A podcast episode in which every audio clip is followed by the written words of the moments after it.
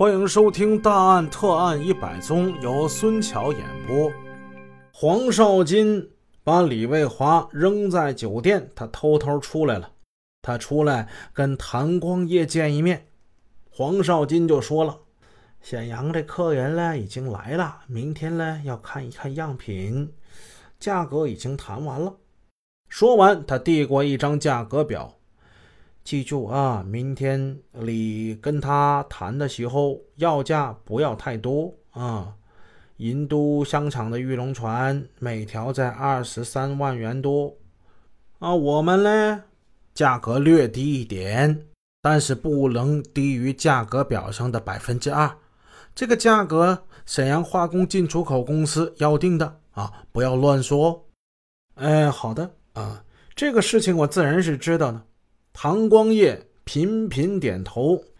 不过呢，你也知道我这信义口音这么重，是吧？普通话说的不好。明天呢，让梁光启去吧，啊，就做我的业务员啊，起码说给我当个翻译，好不好？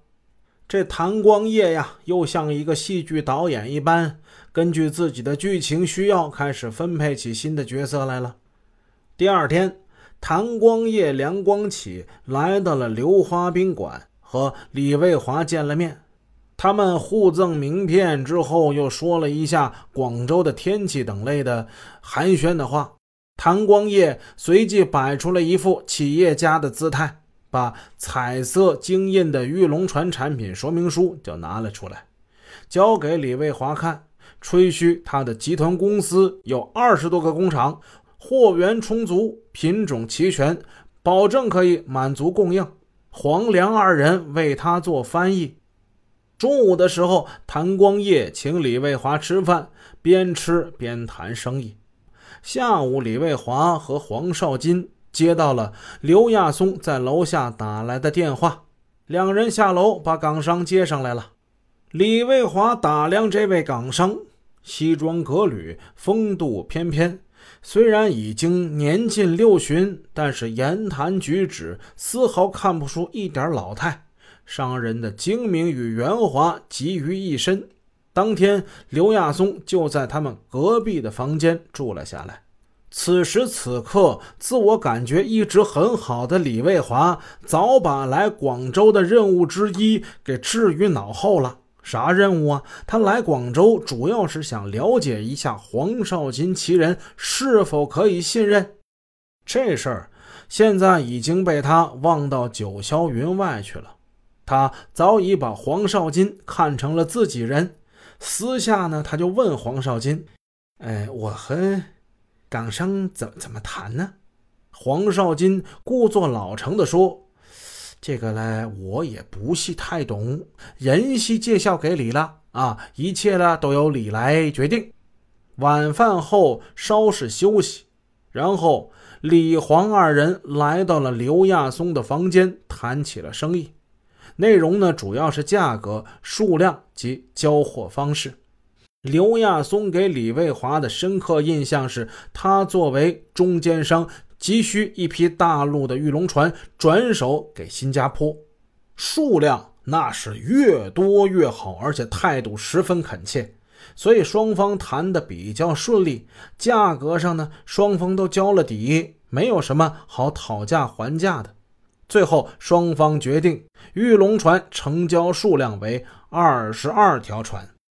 李刘交谈期间，黄少金回到房间看了一会儿电视。晚上十一点的时候，李卫华回来了。黄少金忙问：“哇，谈了这么久，谈的怎么样了？”李卫华伸了伸懒腰，就是往床上一躺，自负地说：“嗯，我感觉还是可以吧。哎，你你你看我这人办事怎么样啊？我觉得，我觉得李很精明能干。如果说李在我们南方。”当个经理根本不成问题呀！黄少金看出对方所好，专捡这好听的奉承，听话听音儿。脑子机灵的黄少金听出李卫华这话里有话，猜到他是在向自己暗示，便显出一副坦诚的样子：“老弟呀，我们呢有缘相识，我说的对与不对呢，你不要见怪。明天呢？”李见到谭总，就把玉龙泉的报价加大百分之十。这百分之十呢，李我各拿百分之五，你看怎么样？李卫华从床上啊腾一下坐了起来，两眼放出了奇异的光彩。他明白，黄少金提出这主意，就是让化工进出口公司多付百分之十的货款，然后他跟黄少金就把这笔钱给私分了。李卫华这心砰砰砰直跳，为这个大胆的想法而震撼而激动。但是现在这个机会，哎呀，这么大一笔钱，为为啥不捞他一下呢？这个生意嘞，你放心，和谭炯交谈的时候，不要把价格压得太低。厂方给我的好处，我嘞不会独吞。今后咱们可以继续合作，给你好处啊！李卫华故意轻描淡写：“哎，这最重要的呀，还是把这个生意啊啊给他谈成，其他呢都是小事啊。”哎哎，你看谭光业那边行不行啊？我估计没有问题。老弟呀，你为这个生意付出这么多辛苦，事成之后，我借用你们的一句话，就是什么呢？